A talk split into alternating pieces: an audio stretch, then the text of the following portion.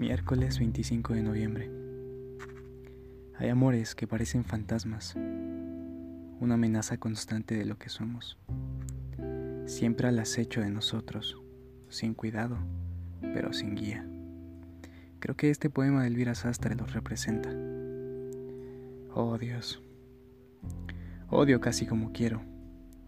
Odio que llueva y que el sol evapore los charcos y que el calor seque mi cuerpo sin dejar espacio al frío.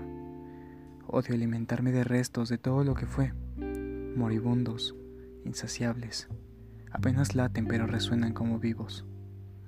Odio el frío, solo es una excusa para llamar a tu abrazo.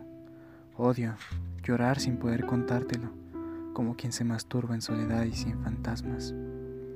Odio dormir por inercia y no por agotamiento.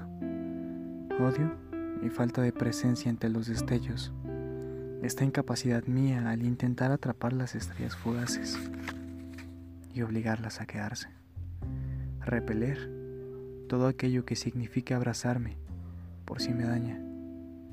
Odio poder decidir sobre mi muerte mientras la vida aparece y desaparece cuando le da la puta gana.